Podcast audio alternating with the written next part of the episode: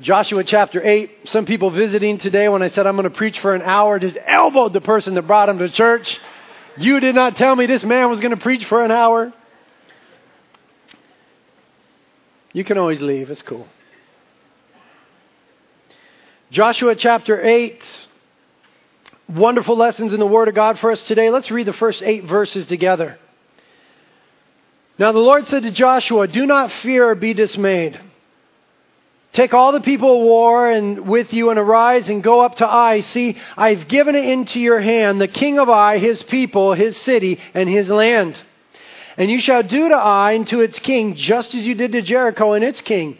You shall take only its spoil and its cattle as plunder for yourselves. Set an ambush for the city behind it. So Joshua rose up with the people of war to go up to Ai, and Joshua chose 30,000 men, valiant warriors, and sent them out at night. And he commanded them, saying, See, you're going to ambush the city from behind it. Do not go very far from the city, but all of you be ready. Then I and the people who are with me will approach the city, and it will come about when they come out to meet us, like they did the first time, that we'll flee from before them. And they'll come out after us until we've drawn them away from the city, and they're going to say, They're fleeing from us as they did last time. So we will flee from before them. And you shall then arise from your ambush and take possession of the city, because the Lord your God will deliver it into your hand. Then it will be when you have seized the city that you shall set the city on fire. You're going to do it according to the word of the Lord. See, I have commanded you. Let's pray. Lord, we ask that you'd command us this morning, that you'd speak to us just like you did Joshua and Israel. Lord, you took their place of shame and you turned it into a place of victory.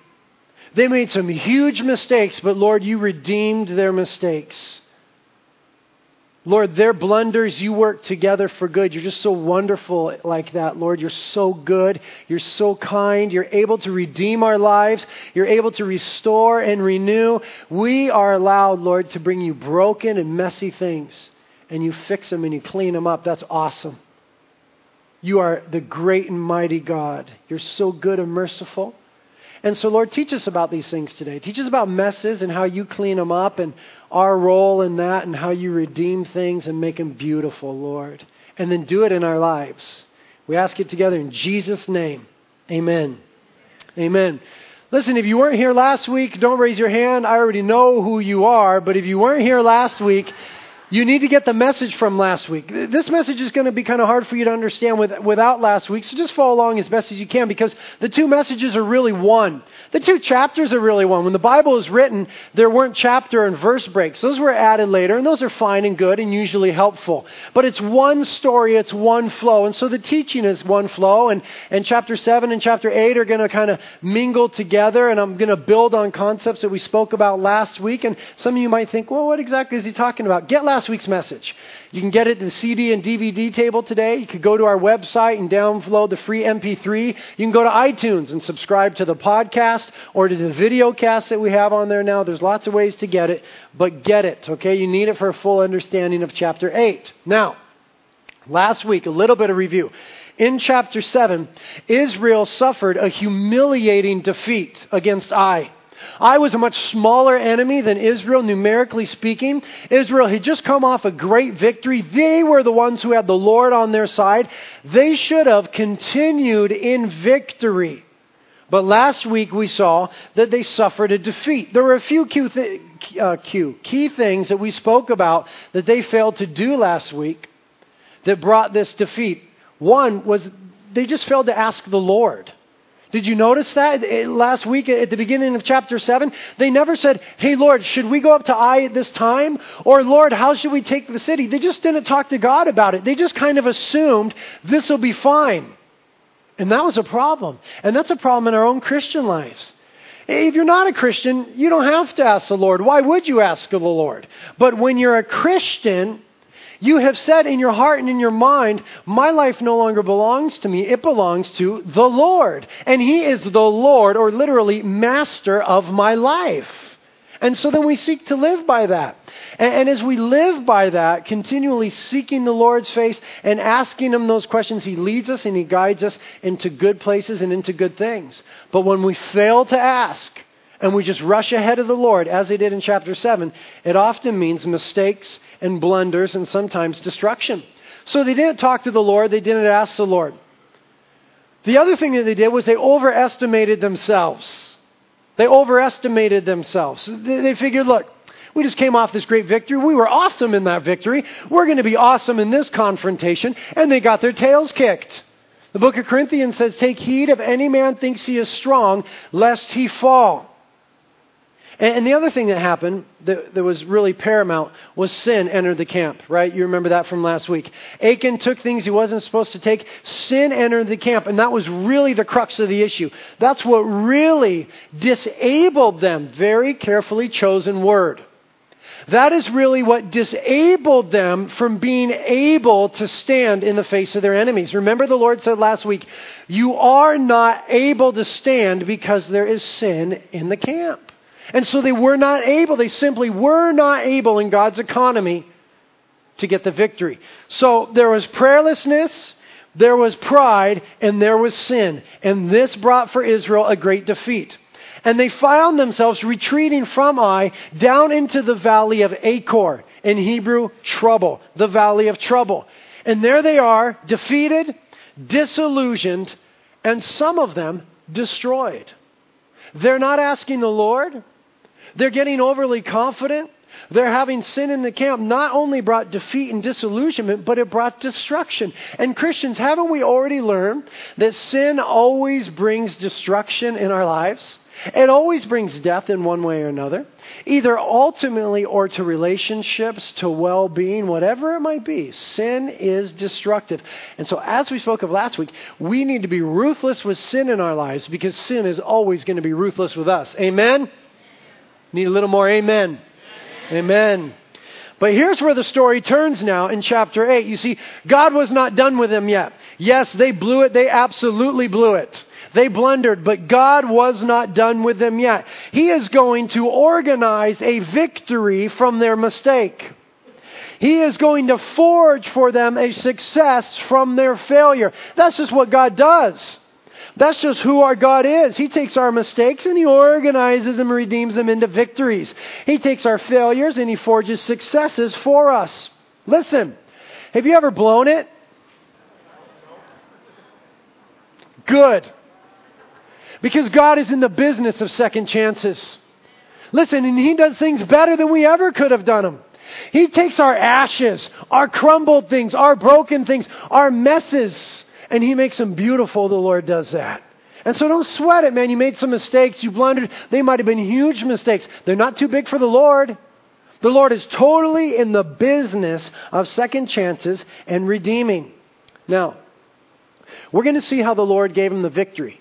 We're going to read a few verses together right now, starting in verse 9, and then we're going to come back to verses 1 through 8, which is really where the bulk of our lessons and applications are going to come from. But we're just going to see how the battle unfolded, how the Lord's strategy worked, how He gave him that victory. Now, I want to warn you, we're going to read together right now 20 verses, uninterrupted. 20 verses. Are you guys going to be okay?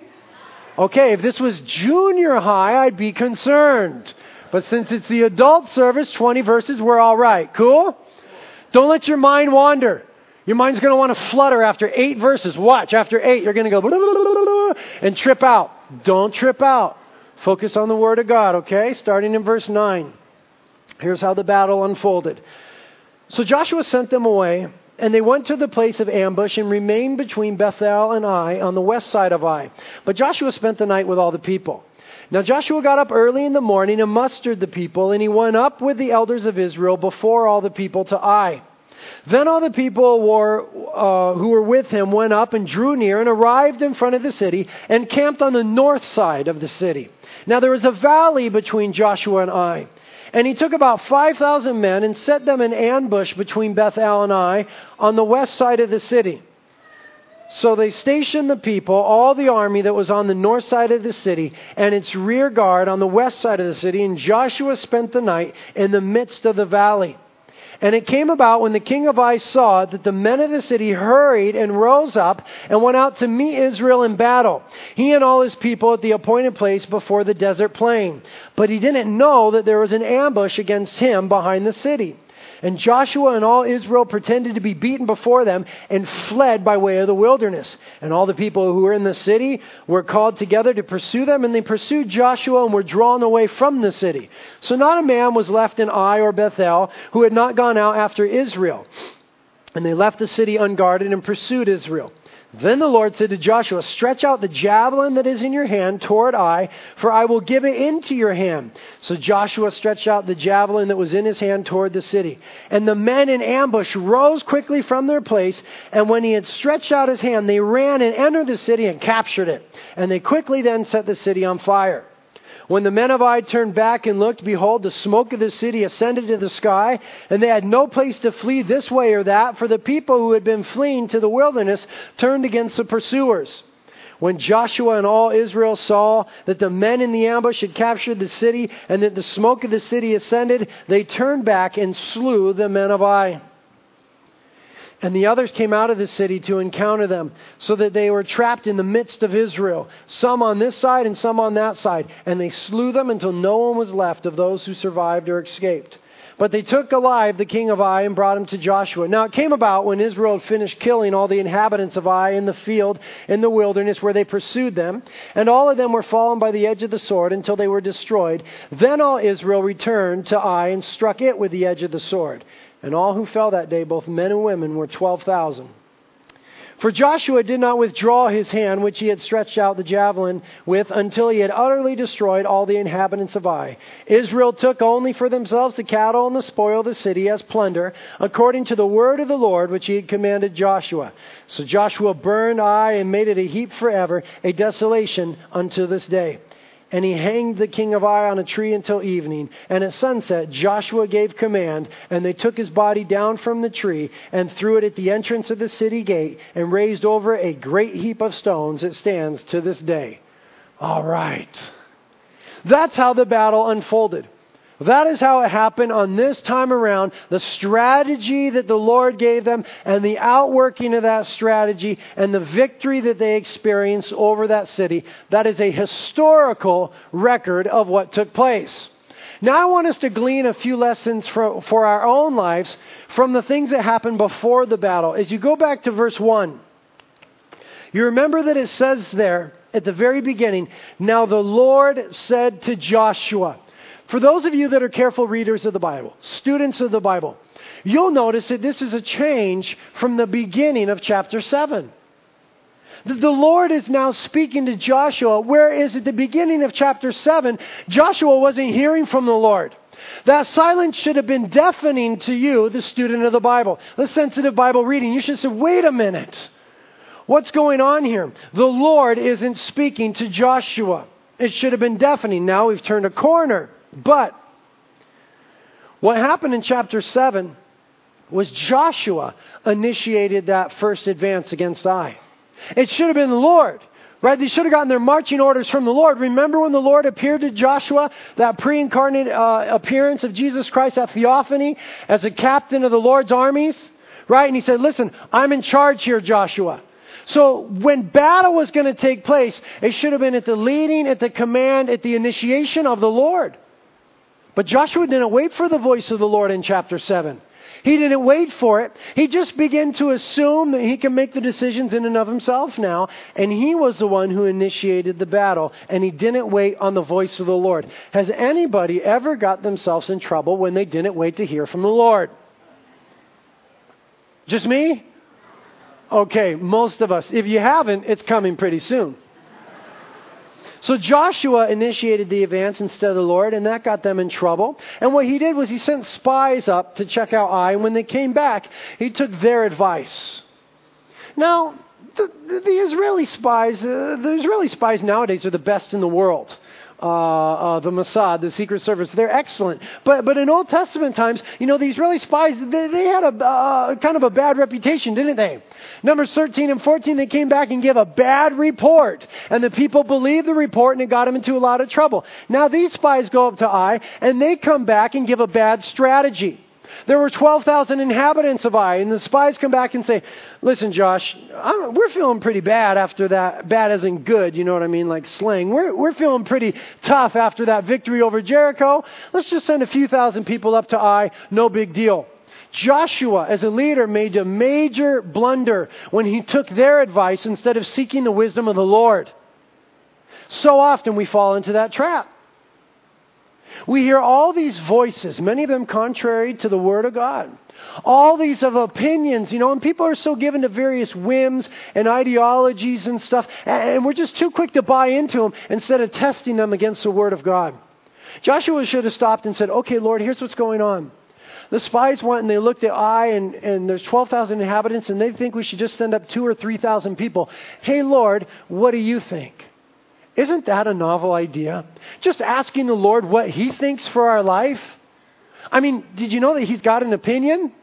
He wants to be Lord of your life. Did you know that He has wisdom and insight, discernment and knowledge, that He sees all things? Did you know that He wants to speak to you? It's just that we so often fail to say, Hey, Lord, what should I do in this situation? And in my own life, that's often where I, I, I've gotten in trouble. And so he wasn't waiting for the voice of the Lord. He wasn't seeking the voice of the Lord. And they got themselves in trouble and, and they were defeated. And now they're disillusioned and dismayed, dismayed, and some of them been destroyed.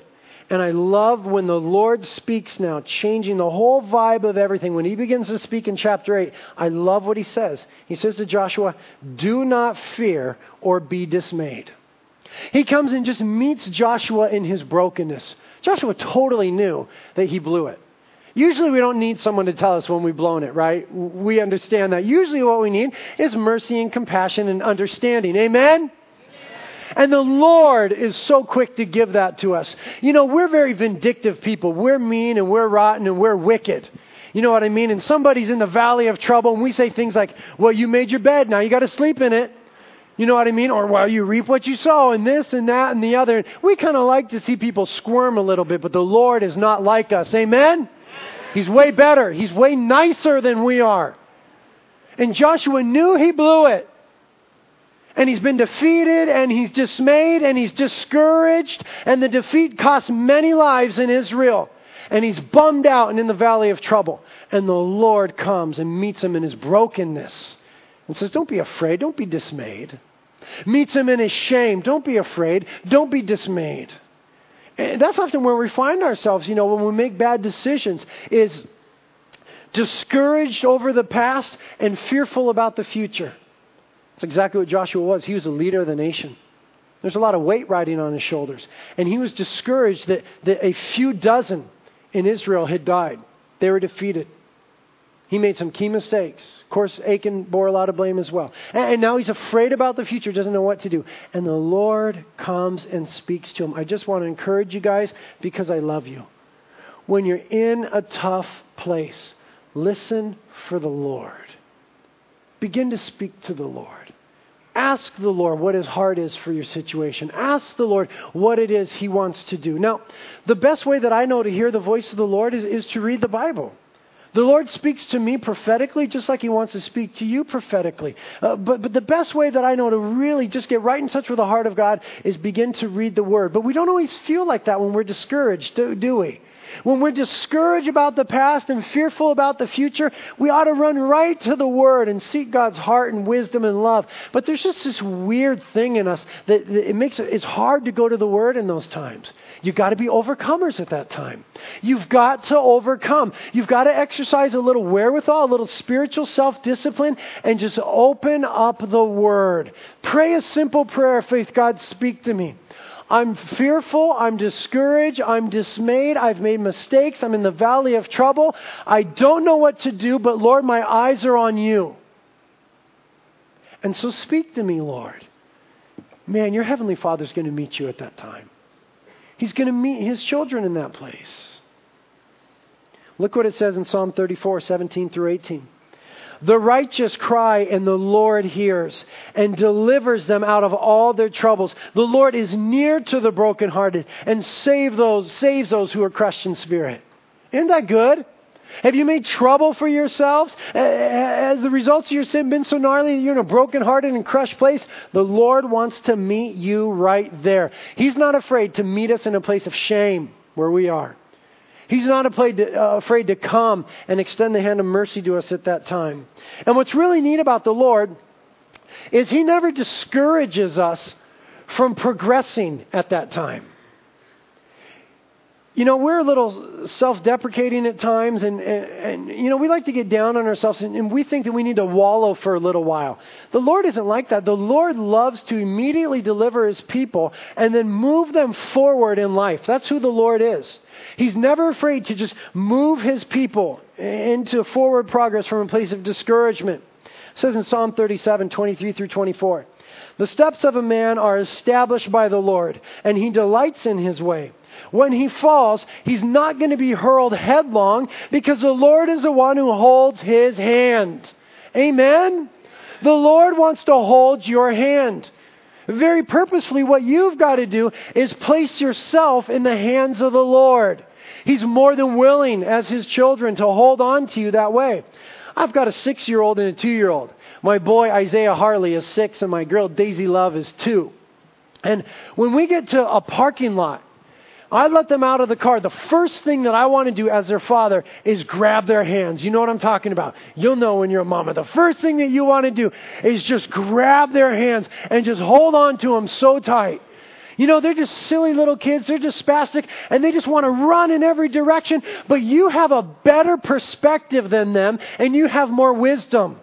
You're significantly taller than them, and so you're able to look and say, There's a car that just came in the entrance of the parking lot right there. There's a car coming from the left over here. It's probably going to turn this way. There's these people coming over here. You are able to survey what lies in their immediate future, know where danger is, and when their hands are in yours, you are able to keep them from it. That's who the Lord wants to be for you. He is able to survey the land. He is able to see and he knows what lies ahead. And he wants to keep us preserved and healthy and protected and in a good place. But we've got to place our hands in the hands of Jesus, you understand? And so often we're just obstinate little kids like my little kids. They'll just wiggle and they just want to get their hands out of my hands. I tell you the truth when there is danger in front of them and cars zooming back and forth, I would rather squeeze their hands till their little bones crush than let them go.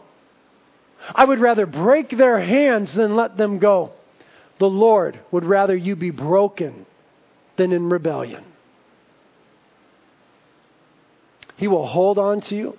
Sometimes the Lord will seek to break you.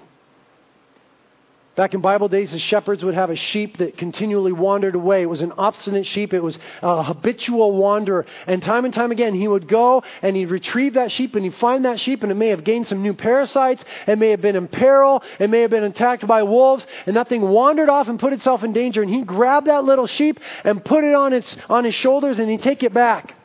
But eventually, if that sheep continued to wander and wander and wander for that little lambie's own good, the shepherd would take his staff and snap the leg of that little lamb. Now, that lamb was going to be lame for some time. What would that shepherd then do? That shepherd would carry that lamb on his shoulders until it was completely healed. When it was healed and he finally let it go, that lamb would no longer wander. It would not leave his side. It would forever be near the shepherd. Sometimes the Lord needs to break his obstinate, rebellious people to keep them near. He does it from a place of love, he does it from a place of mercy.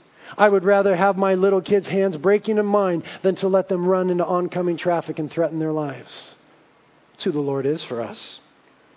And by the way, He's a God of new beginnings. Second Chronicles 16:9 says, "The eyes of the Lord move to and fro throughout the earth, that he may strongly support those whose heart is completely his." The Lord is looking to support people. He wants to strongly support you. He, he wants to uphold you with his righteous right hand. He wants to carry you through this life. He wants to be near and present and a help to you and his eyes go to and fro across the earth, looking for someone who would just submit themselves to him, who would place their lives in his hands. And I love what the Lord says next in verse 1. It's wonderful. It's so kind. He says to Joshua, Arise and go up to Ai. Look, I've given it into your hand. That, that's beautiful when you understand that.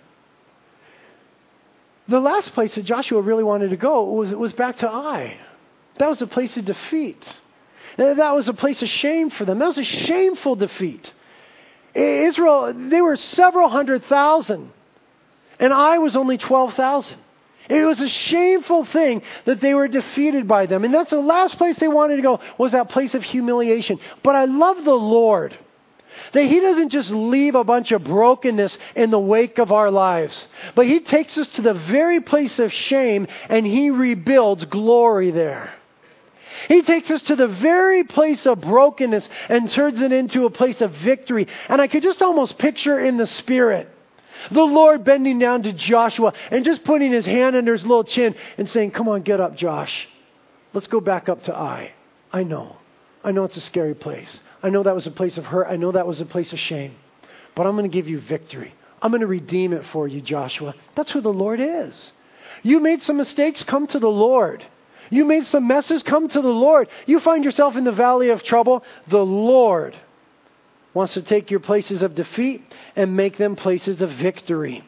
What does it say in Psalm 30, verses 11 through 12? The psalmist speaking to the Lord says, You've turned my mourning into joyful dancing.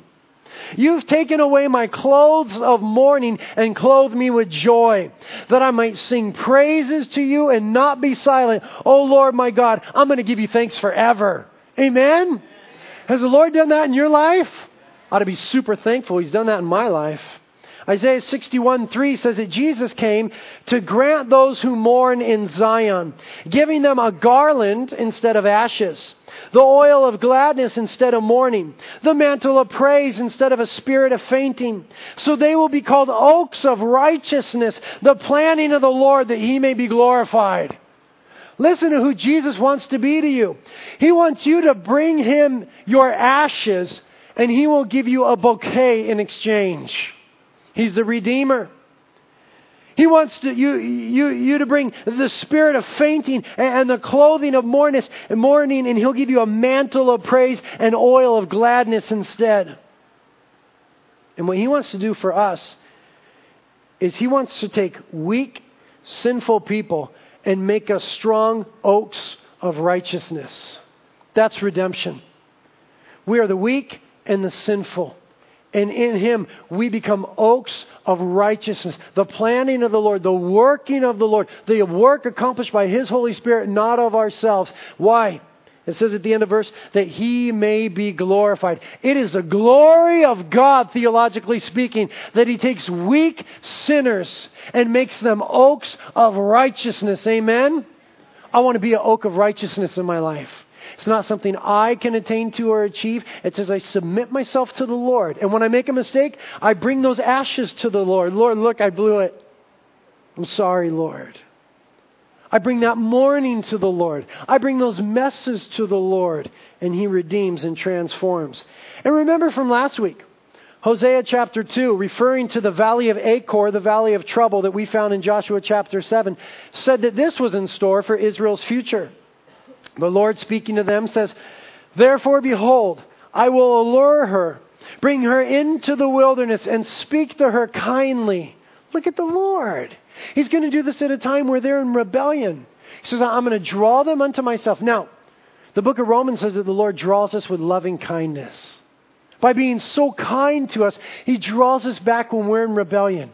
We just rebel. We're like snotty little kids. And we just walk away from the Lord, just, uh, just and the Lord just draws us back with loving kindness.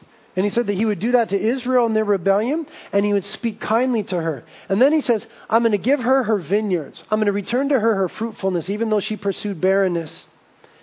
And the valley of Achor will become a door of hope the valley of trouble, I'm going to open up a door of new beginnings in that place. And she's going to sing there as in the days of her youth, as in the day when she came up out of the land of Egypt. Man, are you, are you having hard times? If you're not right now, you will. That's part of life. And so please listen very carefully. The Lord wants to meet you in those hard times. Whether they're trials allowed into your life by God or it's your own big, fat, nasty mess that you made. The Lord wants to meet you. And where there seems to be no hope, He wants to open up a door of hope Part of the key of life is letting the Lord open the doors and not opening them for yourselves.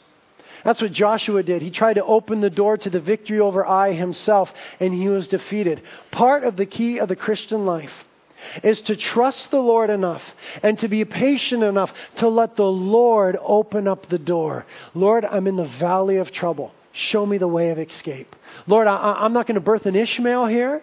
I'm not going to take things into my own hands, Lord. I'm not going to push the issue. I'm going to do what's right and I'm going to wait on you and I'm going to trust in your good nature. Amen? Lord is so good. Now, I love what happens in, in verse 2. He says, And you shall do to Ai and its king just as you did to Jericho and its king. But now there's a change from the protocol for Jericho. You noticed it when we first read it. Look what the Lord says. He says, This time you shall take its spoil and its cattle as plunder for yourselves. You shall take only its cattle and its spoil. They weren't going to be able to take away the people, the people had to be destroyed. We discussed that at length in our study of Joshua chapter 6, theologically and logically speaking, why it was that they had to be destroyed. If you have issues with that, please go and listen to that lesson, the study on Joshua 6, 17 through 27. We explain why these people had to be destroyed in the heart and the mind of God. But what I want to draw your attention to is this the Lord was now going to allow them to take all the junk, all the stuff, all the good things that the inhabitants of Ai would have left behind. Remember, when they took Jericho, they weren't able to touch any of the stuff. They had to leave it all. And we discussed that in that lesson as well. Why that was, we won't belabor it now. But here's my point. I'm heartbroken for Achan. If Achan had just waited a little bit, he would have received from the Lord so much more than he insisted on taking for himself previously. If he had just obeyed the Lord, if he had just believed that the Lord is good, and just trusted and wait, he would have received so much more from the Lord than he ever could have gotten for himself. He couldn't hide much under his tent. What he took into his own hands was infinitesimal compared to what the Lord would have given him. The Lord opened up all of Ai. I had about four times as many people in it as Jericho. That means about four times the stuff. And the Lord was going to say, Achan, go for it, dude. You want stuff? All the stuff that you want. Achan came away from Jericho with a measly little Babylonian coat, a bar of gold, and a little bit of silver. And it cost him his life. He sold himself short and he hurt those whom he loved the most when he simply couldn't wait and obey the Lord. I imagine if you were Achan's dad, Achan's grandfather, Achan's best friend, Achan's cousin, and you heard this decree from the Lord, you guys are going up to Ai, and I'm going to let you take all the stuff. You wept that day. Your heart broke for Achan that day, and you just thought, oh. If only Achan would have trusted the Lord. Now, here's something very poignant. Every sin that we go after, that we willfully engage in, can be traced back to a lie that we at one time begin to believe. Every sin that we engage in can be traced back to a lie that we believe in. Think about it in your life later on, not right now. Listen to me. Think about later on in your life. That's a truth. What do you suppose the lies Achan was believing? What, do you suppose, what lies do you suppose Achan had begun to believe that caused him to sin against the Lord? Well, we could very easily think of a few of them. He thought, nobody will know. Nobody's going to know. I'll hide it underneath my tent. Nobody will know. The Lord knew. The Lord always knows. That was a lie. Just like Satan lied to Eve in the garden. That was a lie. He began to believe it. I'm, I'm going to get away with this. We're just so quick to discount that the Lord knows, and sometimes we think, well, if no people know, I don't think it's sin. And uh, another lie that he bought into was, it's not going to hurt anybody. It's my own little thing. I'm not hurting anybody else. We hear that so often in society. Well, I'm not hurting anybody else by doing this. Listen, all sin is sin against God. But all sin is destructive. And it did hurt those whom he loved the most. It cost them their very lives. It was destructive and heartbreaking in the life of Israel. He believed the lies, nobody will know, and nobody will get hurt. You know what's another lie that he began to believe? God's not very good to me. Oh, I know God is good. It's one of the mantras of Yisrael. I know God is generally good, but God's not that good to me. And so God is never really going to satisfy me, and so I need to make it happen myself. It's exactly what he believed. That is exactly what he thought. God is keeping all these things from me. Well, God's not that good. He's not going to give those things to me in the future. Then He's never going to have anything good for me. So I'm going to go ahead and take them. That, that was a lie from Satan. Achan was deceived by Satan and it brought destruction into his life. It is so heartbreaking to think if he had just hung on, if he had just resisted the devil and the moment of temptation, if he had just rejected the lie. No, somebody is going to know. God's going to know. No, it is going to hurt people. Sin always hurts the people nearest us. No, the Lord is good. I really want that Babylonian coat and that bar of gold, but I believe that the Lord is good and has good things in store for me. I'm not going to take for myself what God in His wisdom has withheld from me now. If he had just hung on and waited a little bit, he would have had at least four times more from the Lord with blessings than he provided for himself. Warren Wiersbe says God always gives his best to those who leave the choice to him. Now, I want you to notice one more thing about that verse. At the end of it, the Lord says that they're to set an ambush for the city behind it. They're to set an ambush for the city. Very simply, I just want to say this God is changing the strategy from Jericho. Remember, Jericho, they were to walk around the city, and there's a very specific strategy. They were to be silent, and then came the shout and the shofar and all that stuff. God is changing the way that they would do it now. I just want to say this, and it's very clichéic. We all know it, but don't discount it. It's very true. God does not like to be put into any boxes. You know what I mean? And so it's very cool. What God will do is He'll continually push the boundaries uh, of what you find to be comfortable of what you find to be normative or well known. He doesn't want to be put in boxes. He's very big. He's got a lot of options. He's really, really, really, really, really, really super duper smart. He could do things a lot of ways. And we are creatures of habit. I'm that way. Are you that way? Whenever I go to a restaurant, I always order the same thing, period. If I've been there and I had a good thing once, I never veer. Huh, honey? My wife will tell you, I never veer. If I had a good thing once, I will always get the same thing. We are creatures of habits. That's just, just who we are. But sometimes that gets us into a rut in life. Well, here's the way it's always been, and here's the way I've always done it, my Christian walk, whatever it is, and here's the way that I always will do it. We get in a little rut. Lord is so much bigger than ruts. Lord is never in a rut. If you're in a rut, guess who's blowing it? It's not the Lord, man, it's you. And so here's what you do Hey, Lord, is there anything different you'd like to do in my life? Lord, is there anything new that you'd like to do? Lord, is there any way that I should approach things differently? I'll give you a hint. It's never going to be outside the bounds of Scripture. This is the only box that God submits himself to as Scripture because it's His Word. It's never going to be contrary to Scripture. It's never going to be beyond Scripture. But gee whiz, isn't there enough in Scripture for the Lord to do? I think at times we've got to come and say, Lord, I'm getting a little bit stale here. Would you do something new in my life? Lord, would you speak to me in a fresh way? Is there some way that I should approach my, my devotions? Should it be a different time? Uh, should I sit in a different chair? Should I read a different book? Lord, what should I do? Lord, this relationship I'm in, this marriage that I'm in, it's awesome, Lord. I love my wife. But it's just kind of been going along for a long time. Lord, would you breathe fresh life into it? Will you show us something new? Will you just do something fresh in my life? God is a God who's fresh. Amen? God will always do something fresh and wonderful in our lives. I'm not talking about, Lord, give me some weird experience, make me do this and blah, blah, blah, and the other. Just, Lord, you're so big, you're so vast, you're so giant. I don't want to be limited by my finiteness. I want to tap into your infiniteness. Amen? That's a cool lesson. He wanted them to take this city in a whole different way. Now, verses 3 and 4 say this. So Joshua rose with all the people of war to go up against Ai, and Joshua chose 30,000 men, valiant warriors, and sent them out at night. And he commanded them, saying, See, you are going to ambush the city from behind it. Don't go very far from the city, but all of you be ready. I just want to say this.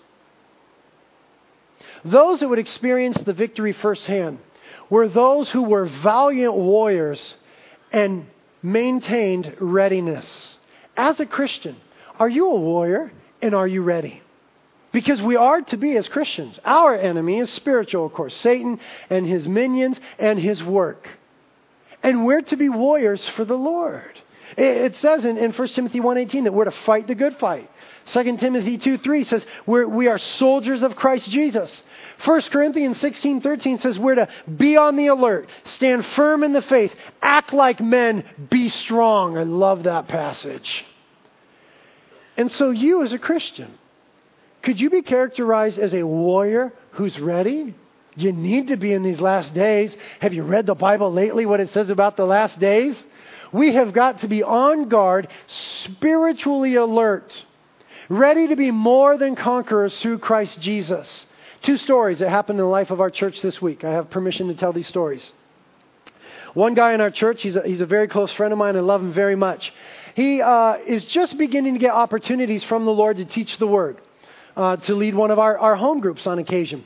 And it's really exciting for him. It's a brand new thing, and he's really stepped outside of his comfort zone to do it. And the Lord is blessing him in it. He does a really good job, and he's just done it a few times. He's excited about it. So last Tuesday night, he, he was supposed to teach at home group, but he got a really bad headache that day, a migraine headache. And he gets migraines on occasion, used to get them a lot more. Praise the Lord, he doesn't get them as often now. But when he gets them, they're debilitating. I mean, he goes in his room and he turns off the light and he shuts the door and he gets under the covers and that's it for a few days. Fully debilitating. And he had this gnarly migraine, but he was supposed to teach the Bible that night at one of our home groups. He decided in his heart, you know what? I'm not going to let this beat me this time. I'm going to be more than a conqueror this week. I'm going to be a warrior. I'm going to be ready to serve the Lord. He knew that he was going to need help to do that. And so he called myself and Pastor G. Actually, we I chatted him, you know, video chat on our Macs. And we had him there on the screen, and he just looked like death. He was laying in his bed, and he's on our screen, and he told us his situation, and he said, I want to stand firm. I want to be strong in the strength of the Lord, and I want to do what the Lord has for me tonight. I need help. And we prayed for him. The three of us, we just prayed there together and just pained him even to pray. And we said, In Jesus' name, amen. And the Lord didn't heal him. He still had the headache, but you know what he had? Resolve. He had the headache, but he still had resolve. He said, No way. I'm not letting this thing get the victory. I'm going to stand firm and I'm going to go for it. He went to home group that night and he said, When he started to teach the word, his headache went, today, went away and it was blessed of the Lord. Isn't that awesome?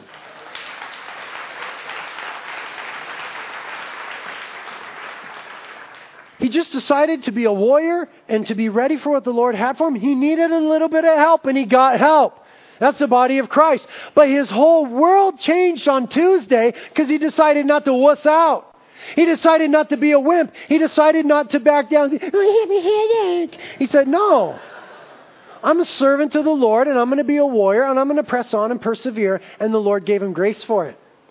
Another story from our body this week this sweet girl um, she has not slept well in years. Uh, she's, I don't want to step on your theological toes, but whatever. She's had uh, demonic visits in the night, uh, clearly discernible visual presences in her room, horrific nightmares, and just has been tormented in her nights, and has never woke up feeling like she slept in a long time. She said, I've had enough of this. I am not letting the enemy rule my nights. I am not letting him rip me off from life in Jesus Christ. I'm not letting him steal my joy. I'm going to get the victory. She knew she was going to need some help. And so we got some of the pastors together and sent them over to her house, and they began to pray and bless the Lord and, and did a little bit of spiritual work there. And she said, she just told me right before this service that the last three nights had been the best nights of rest she's ever had in her life.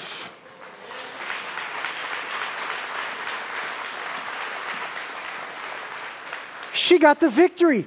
She simply decided, I'm not giving in anymore. I'm not wussing out. I want to be more than a conqueror through Christ Jesus.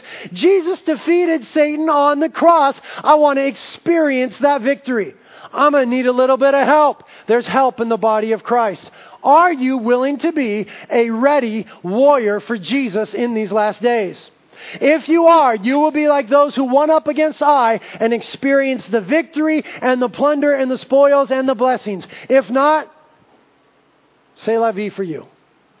But there's so much more than what you're compromising into. There's so much more than what you're experiencing. The Lord wants to give you the fullness and all the joy thereof. Verses 7 and 8.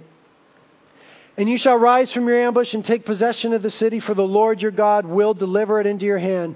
Then it will be, when you have seized the city, that you shall set the city on fire, and you shall do it according to the word of the Lord. See, I've commanded you. All I want to say about that is this they obeyed the Lord, and they took possession of the city. They obeyed the Lord. Specifically, they did it according to his word. Is that not the paramount lesson of the book of Joshua? That's exactly what he said in Joshua 1:8, the Lord to Joshua. Joshua, if you will be very careful to observe the word of the Lord, to not depart to the right or the left, but to walk in it, if you will be very careful to observe it, you will have success and prosperity in the land. No big secret, man. That's the Christian life. They did it according to the word of the Lord, and there was victory and joy and blessings. Before, when they did it according to the word of self and was sin in the camp, there was defeat, disillusionment, and destruction. See, I've set before you today life and death. Choose one. You live according to the Word of God, it will always bring life into your existence. He's a God of life will always bring life. You rebel against the Word of God, it will always bring death in one form or another. They were so impressed with the fact that, wow, when we didn't obey the Lord, we got our rears kicked. When we obeyed the Lord, we got the victory and got super blessed. They were so impressed by that that they did something really cool in the last few verses. Okay, we're going to skip all the way to verse 30 and be done. We'll just finish up these verses. It says in verse 30, Then Joshua built an altar to the Lord, the God of Israel, in Mount Ebal, just as Moses, the servant of the Lord, had commanded the sons of Israel, as it is written in the book of the law of Moses. An altar of uncut stones, on which no man had wielded an iron tool. And they offered burnt offerings on it to the Lord, and sacrificed peace offerings. Look what it says in verse 32. And he wrote there on the stones a copy of the law of Moses, the word of God that they had so far, which he had written in the presence of the sons of Israel. They went to the foot of Mount Ebal, which is 30 miles north of where they were. 30 miles north of where they were. The Valley of Shechem. When we go to Israel in September, those of you that are going with us, we'll go to the Valley of Shechem. We will see it. We'll see Mount Ebal on one side and Mount Gerizim on the other. The Valley of Shechem has a rich history. When Abraham first came into the land of Canaan, as far as he went was to the Valley of Shechem, and he hung out there a while. Jacob hung out in the Valley of Shechem, built an altar to the Lord there. He also had Jacob's well there. When Jesus met the woman at the well in John chapter 4, that location was in the valley of Shechem. Very awesome place.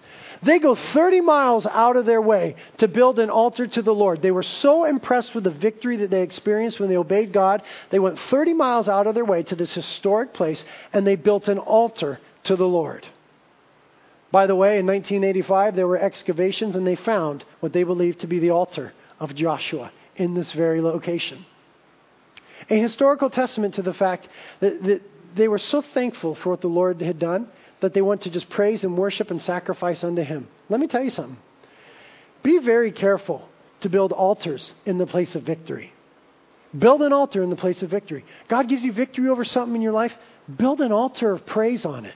Just praise the Lord right there. Just offer up the sacrifice of praise to the Lord. Just bless His name and just set it in stone, so to speak. This is what the Lord did in my life right here. For some of you guys, a place of defeat for you is your computer. Man, that is a place of defeat for you. The Lord wants to give you victory. And then He wants you to build an altar of praise over your computer. Fill it with the Word of God. Wipe your hard drive clean, both the one inside your computer and inside your cabeza. Wipe those hard drives clean and fill them with the Word of God and build an altar of praise over that thing and walk in the victory of Jesus Christ. That's how you live the Christian life. Amen. The second thing that they did was they, they wrote a copy of the law of Moses on those stones. Giant stones that they built the altar with. What they would have done, according to Deuteronomy 27, is whitewash the stones with lime, and then they wrote the Word of God on there. You know why they did that? Historically, contextually speaking, because the pagan kings of that time, when they got a great victory, they would write about themselves on stones in the land. Giant stones. They'd wash them with lime, and then they'd write about themselves. I did this, and I did that, and I'm so awesome, and I'm so great. And it'd be a testimony to themselves. Israel, God's people, are to be different from the world. When they got the victory, they glorified the Lord. And when they wanted to write a testimony on the stones, they wrote the Word of God. I hope the Word of God is in your heart and in your house. And we end with this, verse 33. And all Israel, with their elders and officers and their judges, were standing on both sides of the ark before the Le- Levitical priests who carried the ark of the covenant of the Lord, the stranger as well as the native. Half of them stood in front of Mount Gerizim on one side of the valley, and half in, stood in front of Mount Ebal on the other side. Just as Moses, the servant of the Lord, had commanded at first to bless the people of Israel then afterwards he read all the words of the law, the blessing and the curse, according to all that is written in the book of the law. There was not a word of all that Moses had commanded, which Joshua did not read before all the assembly of Israel, with the women and the little ones and the strangers who were living among them. The last thing that they did to just seal up that victory is they read and agreed with the Word of God. They read and they listen. Victory begins with the Word of God, and victory ends with the Word of God. You leave off any end, and, and defeat is nearby. Victory begins with your life in the Word, and it ends with your life in the Word. And Joshua and the boys have learned a few lessons. Okay, we're going to follow the voice of the Lord, and at the end of it, we're going to read the Word of the Lord. They just bookend it with the Word of God. And that brought such blessing into their lives. And Deuteronomy chapter 27 tells us what they did at this time. As they read the word of the Lord, the people on one side of the valley, hundreds of thousands of them said, Amen! And then they would read another phrase, and the people on the other side by Mount Gerizim would say, Amen! Hundreds of thousands of them. And in the middle, reading the word, and Amen! And they read further, Amen! Just this echo of amens happening throughout the valley of Shechem. You know what amen means, don't you? It just means so be it. Or I agree that that is right and good. And when the word of God was read in their midst, they said, We agree that it is right and good, and by the word of God, we get the victory. Amen? Amen? Lord, thank you so much for your word. It's awesome. Thank you, Lord, that you enter into our places of shame and our places of defeat, and you turn them into good and wonderful things. There is no other God like you. And we ask the Holy Spirit now you'd come and make application of the word to our lives. I'm aware, Lord, that there's plenty of brokenness in this room. There's plenty of defeat. But we're asking that you'd revive us according to your word the Holy Spirit, you would please come and move in our midst. Meet us in places of shame. Turn our mourning into dancing. Take the ashes and the brokenness and exchange for us beauty and wholeness, Lord. Holy Spirit, come and minister to your people. Come and give us new beginnings. Repair and heal our hearts, Lord. We are the broken. We are the broken. But you're the healer, Lord. If you guys need help this morning, the prayer team is here and they would really love to help you. You want to get on your face before the Lord? That's a good thing to do.